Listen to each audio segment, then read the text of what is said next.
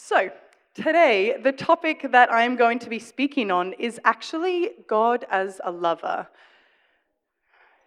Ooh, it's a deep topic. It's a very intimate topic. Um, this is something that I that God actually put on my heart probably a couple of years ago, but I wasn't really following God at that time. I would say I was a Christian, but I actually wasn't really. Um, but when I came to the School of Ministry, it's classic for School of Ministry students to always talk about School of Ministry, so you're going to hear it a lot. If you talk to us, you're going to hear it a lot. Um, yeah, so he put this on my heart such a, a long time ago, um, but it all began, like the official start date began on Thanksgiving, the one that just went. Now, in Australia, we don't actually have seasons. We have two seasons. You guys have a beautiful four seasons. You can see them transition into from spring right now. So you can see the flowers blooming. Then it goes into summer, the heat. And then you have fall, which is the leaf changes, and winter. In Australia, we have summer, which goes for about 10 months of the year. It is scorching hot, although you'd be like, hey, it's tropical. You should love that. I don't. I love Canada. This is amazing. I do love Australia, don't get me wrong, um, but I love Canada. And then the, the, other two months of the year, it's kind of chilled. It's, it's about this temperature, and then it goes straight back into the heat again. So, um, yeah, but Thanksgiving. So, who here has actually seen the movie The Vow? Has anybody seen the movie The Vow? Not very many of you. That's okay. I am going to read directly from Google what The Vow is about. So it's a movie. It has got Rachel McAdams in it, I believe man, she's a, she's a Wonder Woman. But this is exactly what it says. Now, guys, please stay tuned. It's not all about chick flicks. This is going to be just as much for you as it is for any one of us. So, this is the plot review. Paige and Leo are happily married newlyweds, but their idyllic life together suddenly shatters when a car accident leaves her in a coma. When Paige awakes, she has a severe memory loss and doesn't know Leo. She also has a confusing relationship with her parents and still harbors feelings for a former fiance. Despite these difficult obstacles, Leo is determined to renew their bond and rebuild their marriage. It is based on a true story. Thank you. Um, I have seen this movie multiple times, but this time uh, I was watching it with a few of my friends, and God spoke directly to me. So, Leo in this movie, he doesn't force Paige. He does not force her in any way. She's completely forgotten about him. She does not know who he is. Can you imagine how heartbreaking that would be for him? Now, what he does in this situation could very easily be either you go in and you say, Marry me again and love me again, or I'm going to walk away. So that he he's in a complete dilemma right here. Now, God spoke directly to me and said, That is how I treat you. He treats us in the way that He does not push us. He does not force us in any way to love Him back. What He does is He guides us in such a beautiful way. He says, I want to give you my love, and I'm going to show you love in ways that you need, in ways that you are desiring but he doesn't force us in any way. And so God said, um, I have shown you what I am like as a father, I, as a savior, and I have shown you what I am like as a friend. But now I want to show you what I'm like as a lover. And I was like, what the heck? And I got this from a chick flick. You should all watch chick flicks because they are changing your lives. Whew. Now, God is the type of lover. He said, I am the lover who will step down from my throne and I will come directly to where you are. I am the type of lover where I will leave everything behind and I will leave the 99 just so I can find one. So every single song that we were singing today is amazingly in par with what I was going to say today. So, whew. Now, when I speak of a lover, I am not thinking of the physical type of lover. I am thinking of the lover who is spiritually bonded, who is emotionally bonded, and who is mentally bonded to us. The type of lover that you would only let into the very core being of who you are. You wouldn't let anyone else in there. That is the type of lover that I'm talking about with God. It's it was a challenging journey to um, go through this. And I'm sure you're all um, on very different journeys to what I am. And it's beautiful what God can bring through in just a simple, the simple things around you. So there are three main topics that I would love to speak about today. And the first one is that God fights for you and for your love. And entwined with this is also trust. Now, man, trust is a huge topic. It's something where you need, God is saying, trust me. And He is a being that you can't actually see around you. Yes, you can see miracles. Yes, you can see the nature outside. But how can you trust someone that you can't see? So, this is some, I couldn't, this took me eight months to write. So, I couldn't actually write this trust topic because I thought this is such a huge thing, trusting God. So,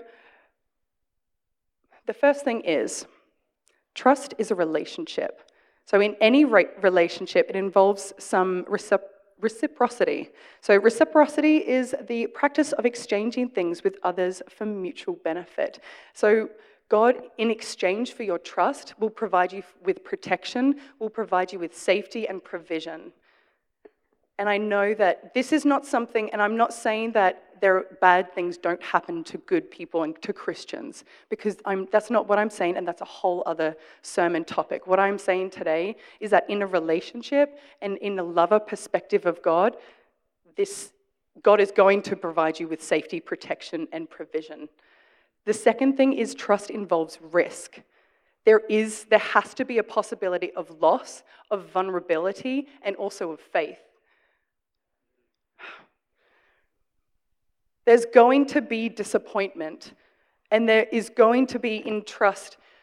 There, there may be disappointment, but the, the disappointment that God provides is there are three things that can happen. So, when you, when you are disappointed by something that you asked from God, you could, one, God could say, No, I don't want this for you, but I have something better for you. The second thing is he says yes, and he gives you exactly what he wants. And the third thing is he says, I want you to wait because it, it's going to get better. The third thing is trust is freely given. Like I said with Leo in the vow, he's not going to force you in any way because that's not what trust is. Yes, he can coerce you if he really wanted to. He could be the type of God who's like, trust me, love me, but he's, that's not going to work. And that, that's not what a relationship is about. That's not how lovers work. So, um, yeah, God's going to, He's asking you to freely trust Him. I know it's a risk, and I know it's, it takes a lot, but that's, that's exactly what it is. So there's so many factors, so many other. I was reading, that was all from an article I was reading, and that's about human relationships. And that's, it's so, I guess, for us, with a relationship with God, we need to have something that we can tangibly have, which is human. So those things can, we can relate those back to God again. Um, so, by trusting in His timing, in God's timing for you, and His will, His promises, you are trusting that He knows what is going on, even though you can't see it. It's huge. Trust throughout the Bible is everywhere. You can see it, and God is, He's within the trust and the protection. He is saying that, um, and the stories from the Bible he, we can bring to today. So I want to read you um, I want to read you directly from the Bible. So Psalm 91, 4 verses, uh, 91 verses 4 to 16 says, He will cover you with his feathers, and under his wings you will find refuge. His faithfulness will be your shield and rampart. You will not fear the terror of the night, nor the arrow that flies by day, nor the pestilence that stalks in the darkness, nor the plague that destroys at midday. A thousand may fall at your side, 10,000 at your right hand, but it will not come near you. You will observe with your eyes and see the punishment of the wicked. If you say, The Lord is my refuge, and you make the Most High your dwelling, no harm will overtake you. No disaster will come near your tent, for he will command his angels concerning you to guard you in all your ways. They will lift you up in their hands so that you will not strike your foot against a stone. You will tread on the lion and the cobra. You will trample the great lion and the serpent. Serpent. Because he loves me, says the Lord, I will rescue him. I will protect him, for he acknowledges my name. He will call on me, and I will answer him. I will be with him in trouble. I will deliver him, and I will honor him. With long life, I will satisfy him and show him my salvation. God does this because he loves you. And yes, you can say love. What a, what a simple thing. Everybody talks about it. You're going to hear it in every single church service, pretty much. You're going to hear it in almost every single praise and worship song that you hear. But love is literally the definition of why we are here today. If it were not for love, we would not be here. So, in that Bible, God is showing that He is always protecting, that He protects His people. And it's like a mother and father with their child. You may need to do things um, to prevent your child from doing things that actually cause them harm. Hot stove. If you see your child running up to a hot stove, you're going to say, That's not good for you, even though the child might think, Hey, wow, that looks amazing. You're going to be like, No, no, no, that's not actually good for you. But the child might be upset. Candy. If you give child candy, eventually, you know, it's good in small portions, but if you keep giving it to them, it's going to be bad for them. So you, as parents, are guiding them in that way. And that is exactly what God does to us. Um, so there's, I have one more, I have one more, oh, I have multiple more Bible verses, but for the trust example, there's one more Bible verse, and then I'm going to leave you with a statement. So, Isaiah 43, verses 2 When you pass through the waters, I will be with you. And when you pass through the rivers, they will not sweep over you. When you walk through the fire, you will not be burned. The flames will not set you ablaze. And the final statement is God turns every situation and circumstance that you are in for your good. Yeah. The second topic um, that I'm going to cover is expressions of love and also accepting yourself. So it is honestly no secret that God loves you. It is literally spilled throughout the whole Bible. Now, for each of us individually, God shows us love how we can receive it. He shows us love how we are able to receive it because you do not receive love how I receive love. I will cover kind of the five love languages, which I'm sure most of you know about, but I'm going to cover them anyway. Um, but it is the way that we receive love that He works with. So for me, I know that I struggled a ton with accepting myself. Um, and I, I was unable to believe that I was loved unconditionally. So, how can we actually possibly love people um, as often as it tells us to in the Bible if we do not know how to love ourselves? How, can we, how are we supposed to love our spouses, our family, our friends, and our children if we cannot fathom how much God loves us? And how can we honestly love ourselves if we don't know how much God loves us? 1 John 4, verses 9 to 10 the Passion Translation, because that is potentially my favorite translation, says that the light of God's love shined within us when He sent His matchless Son into the world so that we might live through Him. This is love. He loved us long before we loved Him. It was His love and not ours. He proved it by sending His Son to be the pleasing sacrifice, sacrificial offering to take away our sins. God has shown us this love by sending his son Jesus to literally die for us. We throw that around uh, willy nilly to people saying, I would die for you, but really, would you? Jesus honestly came to this earth and died for us just so that we could be in complete adoration and love of God, our Father. God wants to build, He did that so that He could build that bridge back to us and He speaks to us in the way that we know how. So we love because He first loved us. Now, we have this week in, in the School of Ministry, and it's Identity Week.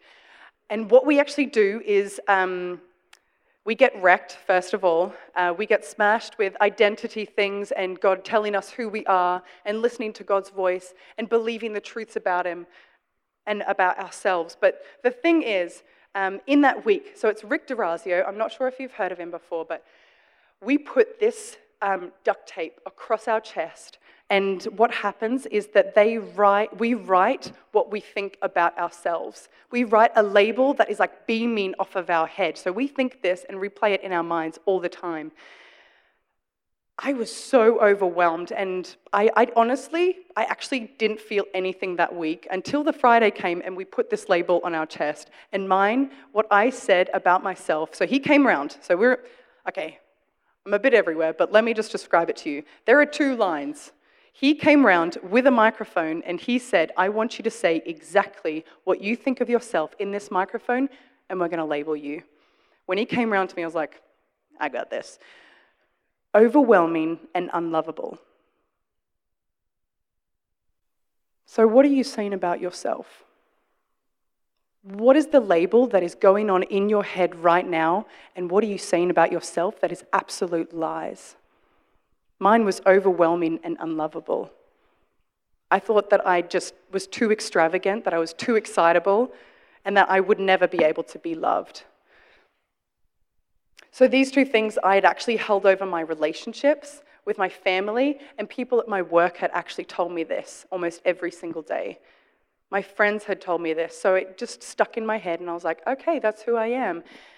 And the look on Rick DeRazio's face was as if God was looking straight back into my soul and saying, My child, how could you think those things about yourself? How could you not see how I see you? And that completely broke me. So, what are you saying about yourself? What lies are you labeling over your head and projecting for everyone else to see? And then what we did after that was we ripped off this label, we threw it to the ground, and we screamed out, That is not who I am anymore.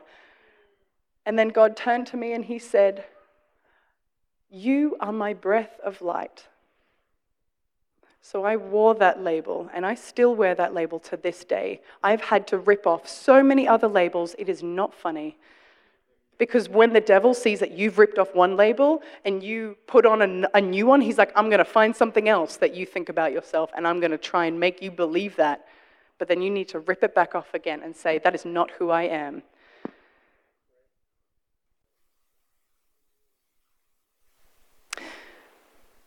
Now, I don't know about you. But when I say positive things about myself in front of a room of people, they have a lot of impact. I am blown away by the fact that I can stand up here today and speak in front of you. And, whew, anyway. so, for you, when you are replaying lies back in your head, can you imagine exactly the Father staring back at you? Would you stare him in the eyes and would you say, I am overwhelming and I am unlovable to the creator of who you are? Could you say that to your child? Could you say that to any child who ran up to you, like, hey, you are overwhelming and unlovable? That is in no way I know that I could not do that. So, how can you do that to yourself?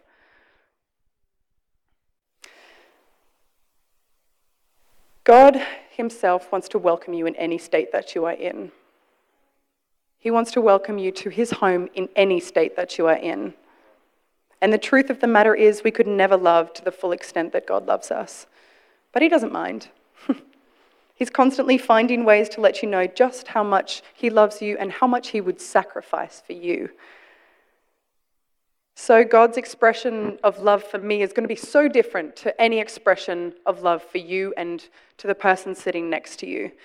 God, um, He reminded me of how much He loved me through my parents um, through the way that they, I would lie on top of their lap. They were sitting down, and I would lie on my belly on their lap, and they would make me a, a burger. So they would tickle me, they would pinch me and say, Here is the tomatoes, and pinch me, and I would squeal with laughter, and they'd say, Here is the lettuce. And God's like, Do you remember that? That's how much I love you. That's how much I love I have for you, Naomi, and I would do that again. And I would make you, even though you are a grown woman, I would do that again for you. And he would do the same for you. God reminded me in that moment that he was the guy in the vow. Like I said at the start, God is the guy in the vow, wanting to wait patiently, but slip in that he loves me every now and then. Not every now and then, pretty much every day, every second. Even in the times that I don't deserve it, God says, I love you anyway. And He says, I will patiently wait for you no matter what it takes because you are my beloved child. This is not a process that happened overnight. As I said before, it's been months and months of trying to replay the positive things in my mind. Um, but what I want to get at is what does it look like? How can we practically start loving ourselves and know God as a lover in our lives? So the process starts with you standing in front of the mirror. I know that sounds super corny and people say it all the time, but stare at yourself in the mirror and say, God, how do you love me today? On the days that you are crying and weeping and feel like you are unworthy to be loved, on the days that your children are screaming in the corner, on the days that you can't move, you just look at yourself in the face and say, God, how do you love me today? And He will tell you. I can guarantee that. Because how, how excited are you to tell your, your children or someone else that they are beautiful? How excited are you to tell someone else and encourage them that they are amazing? And how much more does God want to do that for you? So, yes, relationships take time and energy, but when you leave God's presence, you are not going to feel empty in any way. This is one relationship that you will leave feeling overwhelmed and loved. The third and final point that I'm going to go through is God's home and place of intimacy. So, the five love languages are quality time, words of affirmation, gifts, physical touch, and acts of service. Did you know that God actually loves you in your love language? Now, it's not to say that if your gifts is at the bottom, mine's at the bottom, God's not going to be like, I'm not going to give you a gift. Because God is actually the person who's going to overwhelm you with gifts. But I'm saying if you love physical touch, He's going to surround you with people who love hugging you. He's going to surround you with people who are going to love you in that way as well, so that He can provide His love. Not to say that that's a replacement for God, but that's a way that He does it. He's going to overwhelm you with words of encouragement. He shows you love in ways that you can receive it. No matter what you go through in your life, how you are feeling, and regardless of what you've done, God always has his home open for you. God's wanting to grow in a deeper relationship with you, and he wants to be intimate with you, just as a lover would to their, their partner. God wants that for you as well. Now, speaking of physical touch, I was not a physical touch person at all. I, okay, I'm going to tell you exactly how extreme it was. So I have brothers, right? Six foot seven and six foot six. Now, they love bear hugs.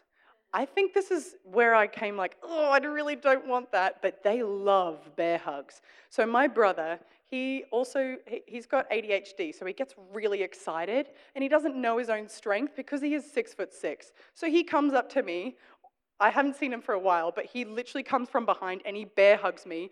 And he hugs me for at least five minutes. And he's like, I'm not letting you go. And I try and squirm out of the way, but he doesn't let me. And he drags me to the ground and he's still bear hugging me. He is older than me as well. So I'm the youngest of the five. Um, this is, I hated that. And if people would even come up to me, touch me on the knee, and say, Hey, how are you? I'd kind of just squirm away and be like, I'm good. I really don't want that touch right now. In a, in a polite way, of course. I wouldn't say that. I'd just be like, oh, brush their arm off. Thank you. That's so kind of you to say. That is how extreme it was. I, I could not be in the same room as one person. If I was having coffee with someone, I'd find a way that someone else could come in with me and sit with me. So we'd, I'd have at least three people. I felt so uncomfortable being one on one with someone else. So you can imagine how am I supposed to receive love from God if I can't even like be in a room with someone else and be so intimate with them? I was like, that scares me. I don't want that. I don't want love. And in fact, at some point, I was like, I don't want to be married. I don't want this life. So, whew, that was before School of Ministry. So that was like just over a year ago. I am a changed, transformed person. If my best friend, her name is Jay, she also came to the School of Ministry. She is a physical touch person. Can you imagine your life hating physical touch and you have a best friend whose physical touch is out of this world? It is not fun, but she forced me to love her.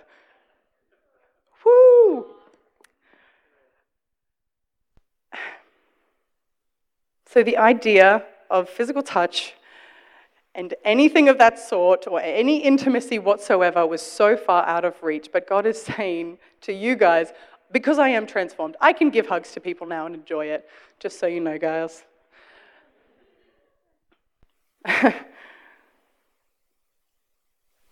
God, um, I'm pretty sure God found it humorous, to be honest, to put Jay in my life. She was my best friend, so yeah, I'm pretty sure he found it really funny to do that. Um, it was a journey that I went on, um, but it was, it was a good journey.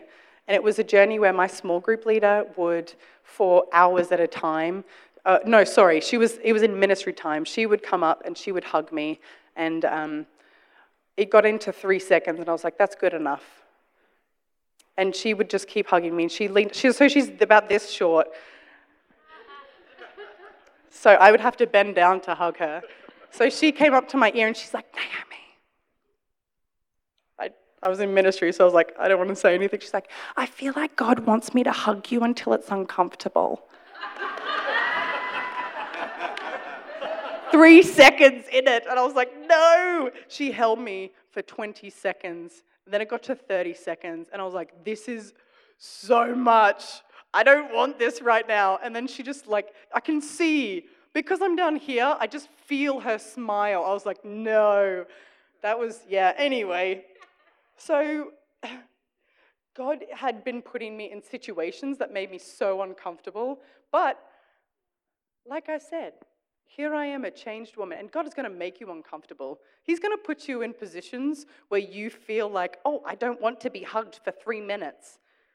He's going to put people in your life that if you don't like encouragement, He's going to say, I'm going to put people in your life that encourage you every single day. And you're going to be like, this is uncomfortable. I don't want to do this. But He's going to do it because He loves you. And He's going to do it because that's how He wants you to receive love. This is about intimacy with God, and intimacy requires awkwardness. So get ready to be awkward. Get ready to stand there and receive it even though you don't want to. Get ready to stand there and just feel God's love, even if you feel like you haven't felt it for years, even if you feel like you're like, nah, that's not something that I felt. God loves me, I know about it, but I'm, I, don't, I don't feel that. I just know it. God's like, I'm going to make you feel it. And that was a journey that I definitely went on. So, again, God is not going to force you. He's going to love you, and He's going to love you until you feel that love. And He's going to love you until you feel worthy of that love as well. Whether you're abandoned by your family, friends, and every single one around you, He is the one who is not going to leave you. 1 John 4, verses 12 to 13 says, No one has gazed upon the fullness of God's splendor, but if we love one another, God makes his permanent home in us, and we make our permanent home in him. And his love is brought to its full expression in us, and he has given us his spirit within us so that we can have the assurance that he lives in us and that we live in him. So I'm going to read you this journal entry um, that I wrote as I was going through this. And this is the final thing. So if I can get the band up. Um, wow, this is something that's really really close to my heart. And this is exactly what the Father says to you My child, it's time to come home. It's time to know who you are. I want to comfort you. I want to show you what it's like to live a life where I am always present and you are always aware of that. I want to show you what it's like to be truly intimate with me. I will always let you inside my house. I want you to come out of the colds and move in with me. Come, the fire is on. I have hot chocolate here for you. I have a warm blanket and I have a meal for you. So come inside. Let me show you what it truly means to be deeply intimate and loved by me. Let me show you what it means to know me as a lover. So I, I want to invite you to get to know God as a lover today. I'm not going to force you, but if you really want to, I'm going to encourage you today to stand up and come forward. If you want to stand in your seat, that's fine, but I'm going to ask the ministry team to come up here as well. So if you can all just stand to your feet for me, please.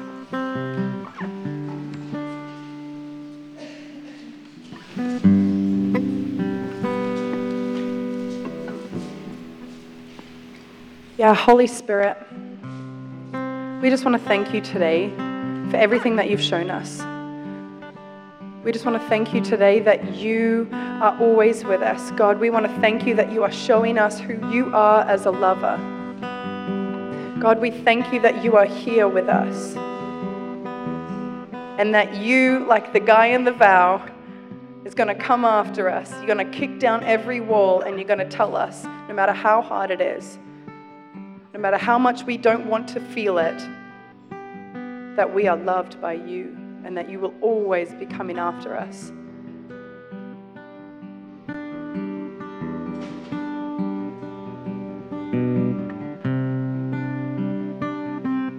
I feel like there are a few of you in here who, like me, did not know how to receive love and do not know how to receive love fully by God. You may not even be able to feel God. But I feel like today God wants to open that up to you. And He wants to open you and invite you to say, hey, God, I want to know you as a lover. So if that is you, I want to invite you to the front. And what we're going to do is we're just going to pray for you.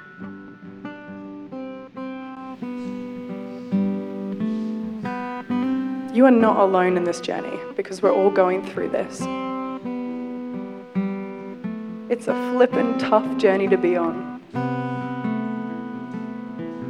But I want to encourage you that no matter how you feel, no matter how unworthy you feel, no matter what label you have put on yourself, I want you to know that God is going to come and He is going to replace that label with a truth over your life. He's going to replace that label with what He thinks of you and what truth He thinks of you.